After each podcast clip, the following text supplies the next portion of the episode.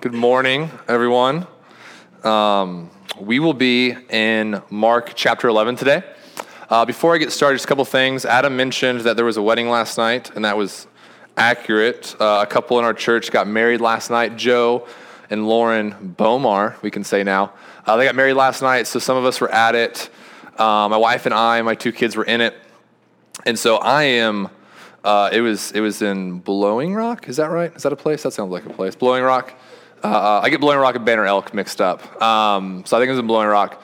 And so it was a drive home, and, and I'm just I'm tired. My my throat is sore from yelling. I don't know why I was yelling. It was a wedding, not like a sporting event, but apparently I was yelling, and so my throat hurts. But um, we're gonna get into the word today.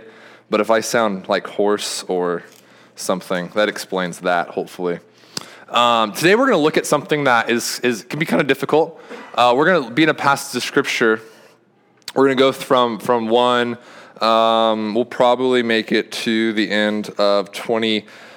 Let's see, twenty-five. Uh, so we'll go through uh, a good. No, we'll go through nineteen. One through nineteen. Um, and so we'll go through a good passage of scripture today. We're going to look at something about Jesus, about God, that can be difficult. We're going to look at how uh, two seemingly opposite character traits can exist in one person and how that works. Um, so, so there's two things about that as I'm getting started, is that we'll really want to kind of follow along as best we can because we're going to be looking at how Christ can um, have two seemingly different character traits, but still, but that not be uh, confusing or be at odds with each other, but actually make him a complete person or complete uh, personality and how that is in us as well as Christians. And so we'll read together. Uh, believe that the reading of the word is important, the public reading of the word. So we'll read through the whole, all verses 1 through 19 together, uh, and then we'll go through verse by verse and kind of go through it. Uh, so Mark 11, chap- uh, Mark chapter 11, verse 1. Now they drew near to Jerusalem, to Bethphage and Bethany. At the Mount of Olives, Jesus sent two of his disciples and said to them, Go into the village in front of you, and immediately as you enter it, you will find a colt tied on which no one has ever sat. Untie it and bring it. If anyone says to you, Why are you doing this? say, The Lord has need of it, and will send it back here immediately. And they went away and found a colt tied at a door outside in the street, and they untied it. And some of, some of those standing there said to them, What are you doing untying that colt? And they told them that Jesus had said, and they let him, them go. And they brought the colt to Jesus and threw their cloaks on it, and he sat on it. And many spread their cloaks on the road, and others spread leafy branches that they hand cut from the fields. And those went before, and those who followed were shouting, Hosanna! Blessed is he who comes in the name of the Lord. Blessed is the coming kingdom of our father David. Hosanna in the highest. And he entered Jerusalem and went into the temple. And when he had looked around at everything, as it was already late, he went out to Bethany with the twelve. On the following day, when they came from Bethany, he was hungry. And seeing in the distance a fig tree and leaf, he went to see if, it, if he could find anything on it. But when he came to it, he found nothing but leaves, for it was not season for figs. And he said to it, May no one ever eat fruit from you again. And his disciples heard it. And they came to Jerusalem, and he entered the temple and began to drive out those who sold and those who bought in the temple. And he overturned the tables of the money changers and the seats of those who sold pigeons. He would not allow anyone to carry anything through the temple. And he was teaching them and saying to them, Is it not written, My house shall be called a house of prayer for all the nations? But you have made it into a den of robbers. And the chief priests and the scribes heard it and were seeking a way to destroy him, for they feared him. Because all the crowd was astonished at his teaching. And when evening came by, they went out of the city. So we're getting to a part in Mark that some people call Passion Week, or where Jesus enters Jerusalem the week of his, of his looming death and, res- uh, and death and resurrection. And so this is primarily called Passion Week or, or Palm Sunday when Jesus enters into Jerusalem on the back of a donkey. And so I want to go through that because I think it's an interesting story. We say this all the time at the Grove. We've got to read the Bible like it's true, not like a newspaper um, or even like a history book, although history books are typically true. Uh, but we want to read it like it's something that actually happened. So Jesus, he's coming in they're getting close to Jerusalem. He tells his disciples, says, Hey, I want you to go get this donkey, go get this colt. No one's ever, ever rode it. And if anyone says anything to you, just say the Lord has need of it and, and then bring it to me. And so they go And uh, the disciples go, they find this donkey. I think this is a funny story because, like, just the kind of faith it would take, like, to steal a donkey because Jesus told you to do it. And then someone's like, hey, what are you doing with the donkey? You're like, um, the Lord has need of it. They're like, oh, okay, cool, go ahead and take it. Like, that's just like a, a to me, that's just a funny story. Like, I don't know if I would do that if Jesus was like, hey, go take this donkey. It's totally cool. Like, if anyone says anything do you, just say this, like these couple words, and they'll let you go. And I just imagine the disciples who haven't, prim- who haven't been men of faith really throughout the book of Mark, um, all of a sudden go, they take the donkey, someone says something, and they're just like, I guess we'll try what he said. Let's, the Lord has need of it. And they're like, yeah, go ahead and take it. So he they brings, brings this donkey. And there's a couple things that's important here is that no one's ever read this, rode this colt or donkey. Um, and they put their cloaks on it. And so he sits on it.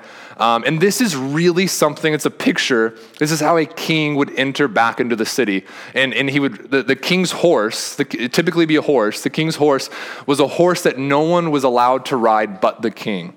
So it was important that Jesus rode a, uh, an animal that no one else has ever ridden because he was showing that he's the king, that Jesus is the king. And so, really, we've been talking throughout Mark that Jesus is the king. And this is another picture where Jesus is showing everyone, I'm the king. I'm going to ride into Jerusalem on a. Uh, a donkey, but that donkey's never has never been ridden. It is mine. I'm the king. No one's ever ridden this donkey. But the weird thing is, is that it's a donkey. Like typically it's this nice big horse that the king would ride in on. But Jesus rides in on an animal that's more fit for a child or a hobbit if you're a fan of Lord of the Rings. I think that's like kind of what uh, Frodo or Bilbo rode, and it was a funny scene in the movie and in the book. And that's the kind of thing that Jesus is riding into town on. And Jesus really fulfilling a prophecy in Zechariah 9 9, it says, Rejoice greatly, O daughter of Zion. Shout, daughter of Jerusalem. See, your king comes to you, righteous and having salvation, gentle and riding on a donkey, on a colt, the foal of a donkey. See, there's this odd juxtaposition where Jesus is the king of the universe. He's, this, he's the creator of everything. Uh, everything that was created was created through him and created for him, but he doesn't fit in the world's idea of kingship. He doesn't fit into the world's idea of what a king should look like. He's brought, he, he's brought two things together majesty and meekness. One of the greatest sermons I've ever read, I haven't heard it, was in 1738 by a guy named Jonathan Edwards. Um, it was called The Excellency of Christ. And I want to read um, a part of it in a minute, but before I get there, there's a passage of scripture that Jonathan was Jonathan Edwards was talking about, and that was Revelation chapter 5, verses 5 through 6. And there's a, again an odd juxtaposition. And so Edwards reads this and develops a sermon from it. And it reads, Then one of the elders said to me, Do not weep. See, the lion of the tribe of Judah, the root of David, has triumphed. He is able to open the scroll and its seven seals. Then I saw a lamb looking as if it had been slain, standing in the center of the throne. See, this is interesting because John's told to look for a lion. And when he looks, he doesn't see a lion. He sees a lamb that looks like it's been slain. And see, there's this idea that Jonathan says. I'm going to quote Jonathan Edwards here. It says, The lion excels in strength and in majesty in his, of his appearance and voice. The lamb excels in meekness and patience. He's sacrificed for food and clothing. But we see that Christ in the, in the text compared to both, because in the diverse excellencies of both wonderfully, of both wonderfully meet in him, there is in Jesus Christ a conjunction of such really diverse excellencies as otherwise would have seemed to us utterly incompatible in the same subject. And so, what Jonathan's saying is using his imagination. He's saying, look, like Jesus is compared to both a lion, excuse me, a lion and a lamb. That, that the excellencies of a lion and a lamb are brought together in Christ. We, we would see that in our, our eyes as something that couldn't be compatible. The lion would eat the lamb. But in Jesus, the two perfectly exist. Edwards goes on to, to detail in the ways Jesus combines character traits that would other be, otherwise be mutually exclusive. We find infinite majesty, yet complete humility, perfect justice, yet boundless grace, absolute sovereignty, yet utter submission to the Father, all sufficiency in himself, yet entirely trusting and depending on God. And so Jesus encapsulates this juxtaposition. And it's Jesus riding in on a donkey that shows Jesus' majesty as the king, but his humility as the Son of God. This mighty king rides a little donkey, fit for a child or a hob, into Jerusalem, and he deals with what he finds there. In Mark chapter 11, it goes on, verses 11 and 12 it says, and he entered Jerusalem, went into the temple, and it was already late. Um, when he, he, he, looked around and everything was already late, he went out to Bethany with the 12. And then verses uh, 15 through 18, it says, And they came to Jerusalem, and he entered the temple and began to drive out those who sold and those who bought in the temple, and he overturned the temples of the money or the tables of the money changers and the seats of those who sold pigeons. And he would not allow anyone to carry anything through the temple. And he was teaching them and saying to them, Is it not written, My house shall be called a house of prayer for all nations, but you have made it into a den of robbers. And so Jesus walks in, enters the temple area. And that's significant because this area that Jesus enter, enters into is the area that's for Gentiles or for non Jewish people who want to come and worship at the temple. So Jesus goes in there, and, and you, have maybe you've seen movies or you've seen footage of what, of what the United States. Um, like economy, like the like the trading floor looks like. It's, it looks like chaos, right? People are screaming and they're yelling, they're doing sign language, and they're like writing down things on little sheets of paper. I don't know how uh, the stock market and the trading in the United States works, but I think it's crazy that they just do signs and like write things on paper. That seems crazy, but this is what Jesus is walking into, something similar, except you're adding livestock into the mix. Like imagine looking at the United States, like the New York Stock Exchange trade floor. People are yelling, they're tra- tra- trading things, changing things, you have livestock. In fact, so much livestock that um, ancient historians, uh, or the ancient historian Josephus tells us that in the Passover week alone, 255,000 lambs were bought and sold and sacrificed in the temple courts. 255,000 lambs. Like this was chaos. But it's important because Jesus goes into where the Gentiles are supposed to be and he sees money changers, he sees chaos, he sees a lot of busyness. It's not supposed to look like that. It's supposed to be a place where Gentiles have access to God. Have access to God. The idea, it says, um, and the chief priests and the scribes in verse 18 heard, um, heard it and were seeking a way to destroy him as they feared him because all the crowd was astonished at his teaching.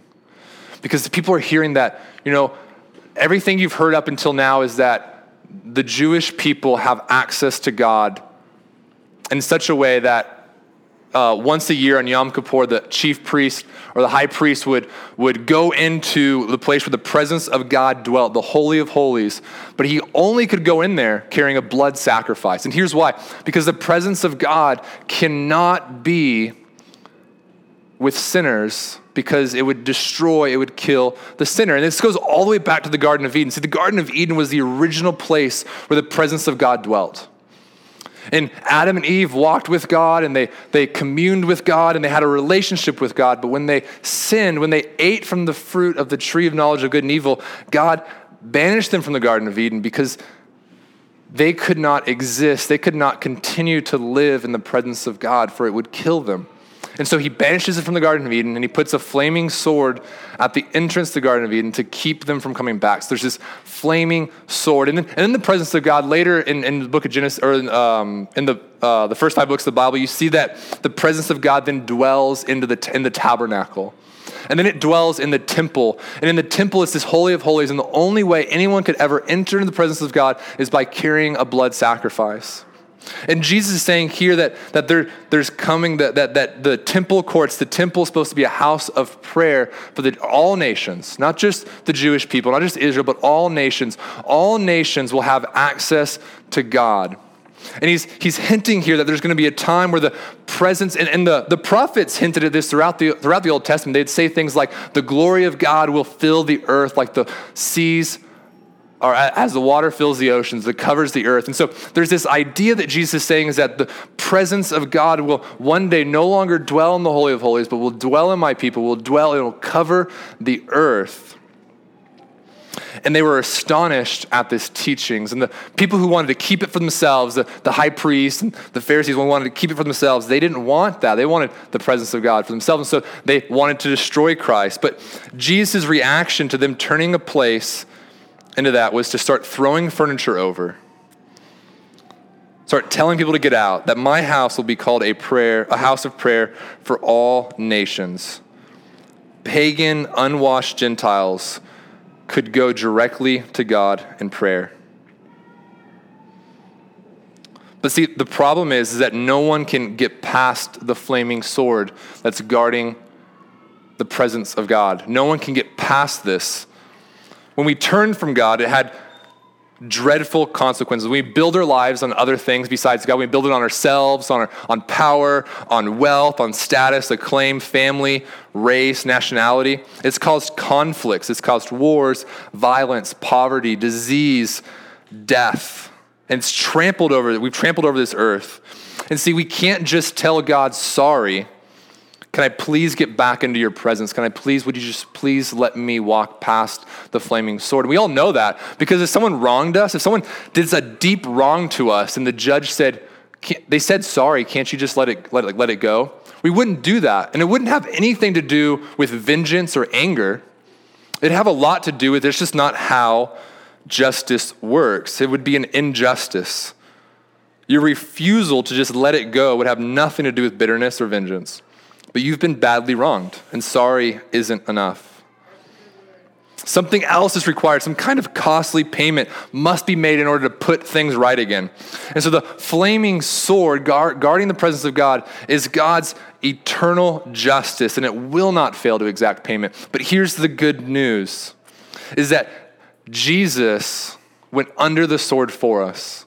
And when Jesus went under the sword for us, the sword broke him, but it also broke itself. And see, so there's this idea that someone once said is that in the death of Christ, death died. And see, we don't have to run from the presence of God anymore. We don't have to be protected from the presence of God because Jesus paid that punishment for us. Jesus broke the sword by letting it break him. But see, Jesus actually visited the temple twice. So we read that he visited it when he first came to Jerusalem, went there, looked around, it was getting late, so he left. And then he decided to come back the next day. But on his way back, something interesting happened. I want to read that passage of scripture again, and we can talk about it. Matthew, or I'm sorry, Mark uh, chapter 11, verses, verse 12 through 14 says, On the following day, when they came from Bethany, he was hungry. And seeing in the distance a fig tree and leaf, he went to see if he could find anything on it. When he came to it, he found nothing but leaves, for it was not the season for figs. And he said to it, May no one ever eat fruit from you again. And his disciples heard it. And later in Mark, we'll see that that actually happened, that it was, it was withering. But this is an interesting passage of scripture because, to be honest, when I first read it as a Christian, and we're going through, you know, a gospel, I read this and I'm like, man, Jesus is throwing like a temper tantrum. Like the tree didn't have fruit. It's not the season for the tree to have fruit. Like, why is he being a child about this? Um, that's not what's going on here. It's not what's going on here. It's not that Jesus is just having a bad day and putting a, putting a curse on the tree because he was hungry, because it wasn't bearing fruit and out of season, no less. But see, Middle Eastern fig trees had two kinds of fruit. They had figs. They also had these little fruits that would grow out of season. And the cool thing is, is that fig, fig trees would basically have fruit almost all year, these little nodules that they'd have. And, and as people were traveling, if they saw that a fig tree had leaves, they know they could go there and get some food for the travels. And so Jesus sees that this fig tree has leaves and it should have little nodules that are very good to eat, and there's going to be tons of them. And so, from a distance, this tree had leaves and it looked like it had growth. When you got close to it, it had no fruit. And see, Jesus, this isn't a random story in the middle of another story, but it's very similar to what Jesus saw when he went to the temple. Is that this temple, there's a lot of busyness, a lot of growth, a lot of people in it. And it looked really busy and happy, like God was doing some pretty cool things at the temple. But when he actually got to it, you saw that though it had a ton of leaves and growth, that there was no fruit. And see, there's this sense that a lot of times in church, as long as we're busy, as long as we're doing things and things are happening, people are coming, things are moving, that's good. And that's a good thing. But the reality is, it's not good. When a tree has, or a plant of any sort has growth but no fruit, that's a sign of disease or decay that's going on underneath. And so I think oftentimes in Bible Belt, Southern Christianity, we equate busyness in our Christian life as pleasing to God. We equate that as the church grows and as we, uh, as in you know, big cities, as we plant more campuses and we do all these different things, that's a good thing. Things, things are growing, but we have to make sure we look at what's actually happening in our church. And as it grows, that it's not just growing a bunch of leaves, but there's, when we get, get close, there's no fruit. Because Jesus clearly has a problem with that. And in our personal lives, I think oftentimes we see as I, as I grow in the knowledge of the Lord and I, I start knowing more about my Bible and I start knowing more about the things of the Lord, that that's a good thing. And that without fruit, that's just a ton of busyness that Jesus does not, is not pleased with. Jesus wants your fruit. He wants your heart changed. Throughout all of Mark, he's talking about heart, your heart.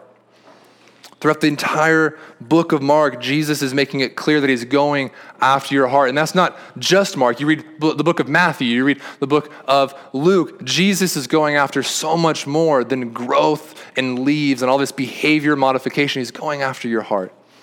He wants you, not your behavior, to change. This lesson, this parable, is against hollow religion and he's using the fig tree as a visual aid.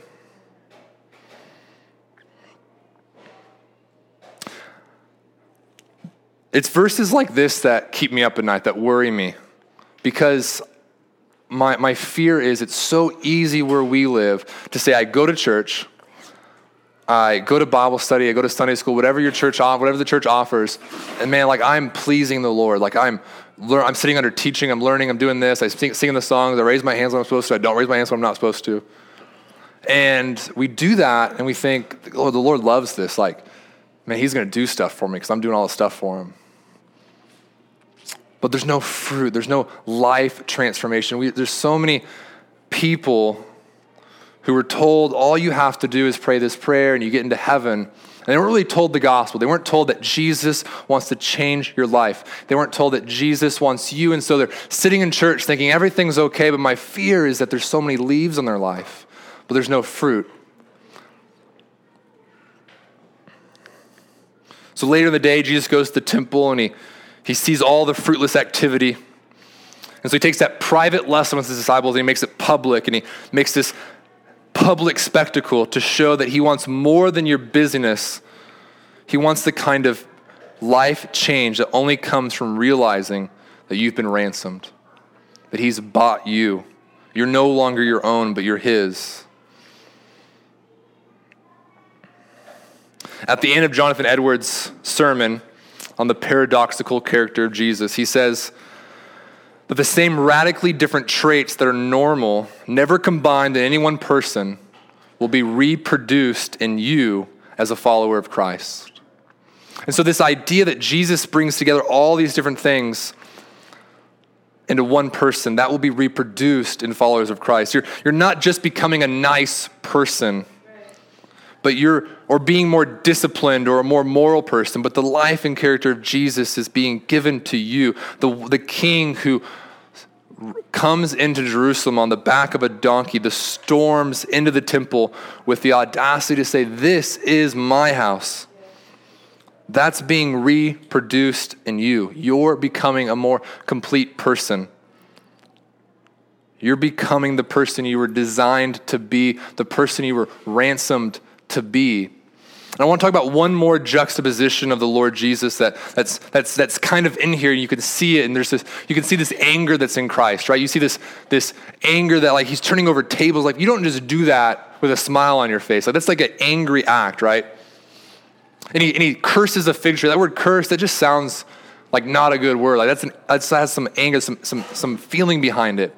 And so there's this, I, I got an argument uh, a couple months ago with a, a dear friend of ours. Um, and it was this idea that, that they said something, this cute phrase, and it was Jesus um, hates the sin but loves the sinners. And I, I feel like we've all heard that. Is that that's a thing people hear? Um, and so we got an argument about whether that phrase is true or not.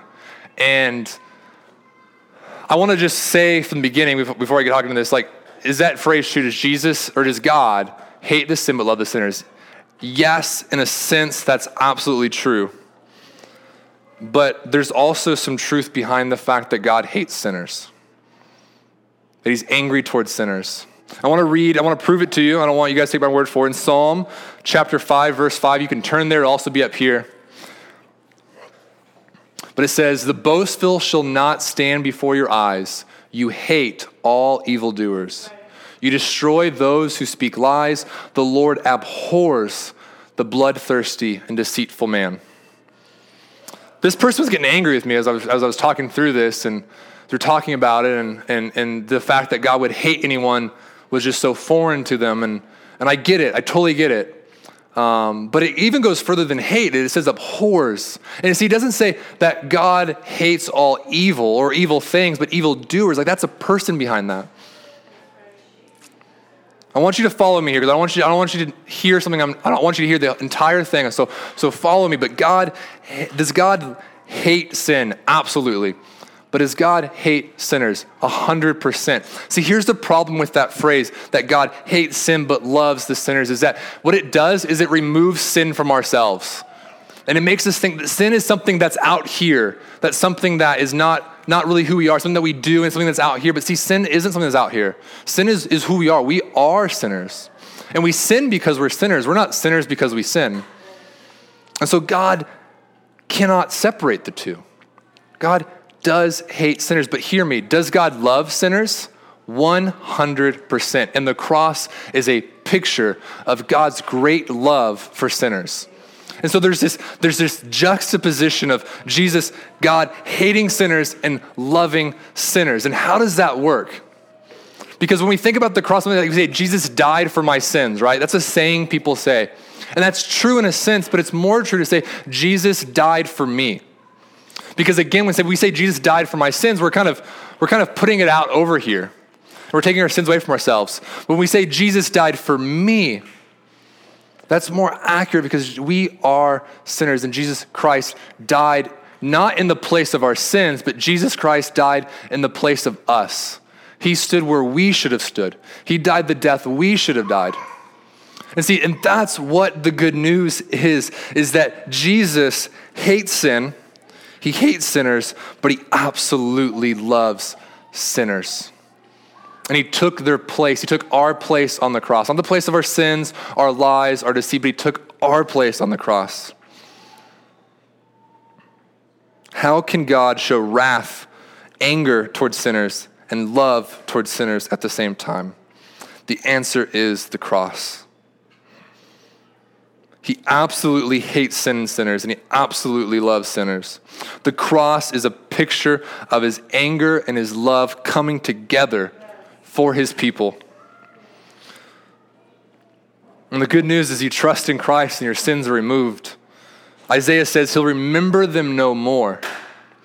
There's this story about a wealthy Englishman I heard uh, someone preach with one time, and I love it. This wealthy Englishman wanted to buy a car super wealthy. He, wanted, he could buy any car he wanted. He wanted to buy a really nice car. So someone told him, you know, you buy a Bentley, it'll be the nicest car. They'd never break down. You'll have no problems with it. You buy a Bentley. So he goes and he buys a Bentley. And, and, and some months later, he's driving around France with his Bentley, and, and the Bentley breaks down. His car breaks down. So he's there. His car breaks down. He calls up Bentley. He's like, hey, what happened to the car? The car broke down. What is going on? And so they say, I'm sorry. What they did was they put a mechanic on a flight, flew him to France, came to him, fixed the car, and then left. That's pretty, pretty good service, right? Pretty good service. And so he gets back in the car he's driving, and he, he's a wealthy guy. Like, he knows there's going to be a bill for that. Like, he knows, like, there should be a bill coming for that, that that that's going to cost some money. And he's like, I'm well, I could pay that. And months, some months go by and, and, no bill comes. So he calls Bentley. He's like, hey, like, you know, uh, a couple months ago, you guys had a problem. You guys flew a mechanic out to me, fixed my car, and left. I haven't got a bill. Like, I want to go ahead and clear this up. I don't like things hanging over my head. I want to go ahead and clear this up. So you just tell me how much I owe. And the lady on the phone says, hold on one second. Puts him on hold and, and comes back sometime later and says, you know what, sir, I'm sorry, but we don't have any record of anything ever going wrong with your car. And there's this, there's this sense that when Jesus looks at us, when God the Father looks at us, he looks at us and says, I don't have any record of anything ever going wrong in your life. That in Christ, there's not, you have his righteousness. And Jesus took your sins on the cross. And there's that great exchange we've been talking about, that, that substitutionary atonement where Jesus takes our sins and he dies in the place of us, and we get his righteousness, and we get to come before the presence of God as God's people. And man, that's good news. That is good news. And so, my prayer would be that we wouldn't exchange the presence of God for busyness of the Christian life because we're losing in that exchange. If we think that Christianity is about being busy, about going to Bible study, about bringing your kids and, and, and, and doing all these things, and, and we think that we're pleasing God by doing all those things, we're exchanging all those things for the one thing we need, which is just being in His presence. And we come into His presence by trusting in Him, and He'll take our sins away. He'll remember them no more. For the sake of His name, He has chosen not to hold any of your sins against you in Christ. And all you have to do is trust in His Son, repent, and follow Him. And so my prayer would be that as we, as a church, as the Grove, as we, as we grow, we wouldn't just try and grow leaves. We wouldn't just try and get more branches on and have all these leaves, but we would be looking for fruit and be looking for life change. So one of the ways we've done that is we, we have this recovery group called Steps. And um, right now we're in the middle uh, of, a, of, of a session. We're like, I think we're actually right in the middle of it. Um, and and it's, this is about fruit. We're, we're, this week, we're doing assessments of our lives. We're, we're doing assessments of, of sexual immorality in our lives. We're doing assessments of guilt and shame in our lives. And it's been a tough week for a lot of us man, it's been a tough week. People just digging in their own lives about sexual morality, about um, guilt and shame they're feeling in their life. But it's because we don't just care about growth or busyness. Like we want fruit. We want to examine our lives and see what, what lies we're believing that's stopping that fruit from growing. We want to replace those lies with gospel truths that fruit may grow. And sometimes that means cutting off branches so that more branches and more fruit can come. So sometimes that's painful. And this has been a painful week for a lot of people here. And if steps isn't something that you were able to join in when we started, um, we're, we're our prayers that we would offer it again in, in, the spring. We want to offer steps twice a year for the community. Um, it's a recovery program that's not just for uh, you know drug or alcohol abuse, but it's for the for, for the man who comes home and snaps at his kids because he's had a long day at work. And he justifies the anger because work is stressful. It's for, the, it's for the mom who looks in the mirror and wishes she was a different mom. She was one of those bloggers that she reads, has image, self image issues. It's for everyone. Everyone has, has hangups, has, has areas in their life where they need to replace lies with truth. So, my prayer is that that would be the mark of the grove is that we're not just a bunch of leaves and a bunch of branches and it looks like growth but that fruit would grow. And that's how Jesus is going to change this area, not just through the grove, but through his whole church, all the churches together. Bearing fruit, loving one another, being patient with one another, and making much of his name throughout Mitchell County, Avery County, Yancey County. Like God wants his glory, his presence to fill this earth, to fill this county, to fill this area. My prayer is that uh, he would do that whether he uses us or not, but he would do it for the sake of his name and for the good of his people. Um, we'll go ahead and play a couple songs, and feel free to stand, hold your hands, and just, just really wrestle with what does your life look like? Is your life uh, a life of leaves and branches, or is it a life of fruit? Is it, have you trusted in Christ for your sins, and, it, and has that exchange happened in your life? And maybe you're feeling some guilt and shame. You did this assessment this week, and uh, you're one of the people in steps, and you're feeling guilt and shame. And I just want to say to you, as your pastor that God looks at you and he sees no record of wrong in your life. He sees, he's got no record of anything ever going wrong. And so we'll, we'll sing some songs, then I'll come back up here and pray at the end. Let's pray. Father, I just, uh, just come before you, Lord, just thankful for your word, God. Uh, as we can read these stories, Lord, of Christ, God, that we can get a glimpse into your heart and your character, Lord, and um, and I pray, God, that as, as we go through this, the rest of this day and this week, God, that you would just continue to just work into our hearts and into our soul, Lord, that, that you want all of us, God, and, and, that, and that in exchange we get your presence. We get to commune with you and to be with you, Lord. And so I pray, God, that that would be our desire, is to be in your presence, to be your child, Lord. And I pray, God, that you would just remind us as we go through this week, God, that, uh, you have no record of wrongdoing in the life of Christians, Lord. That in the life of those who have trusted and repented, that you have no record of anything ever going wrong in their life. God, I pray, Lord, that that would be uh, not, not embolden us to more self righteousness, Lord, but embolden us to such a humility that we could extend grace to others. And we can make much of your name and for the sake of your glory, God.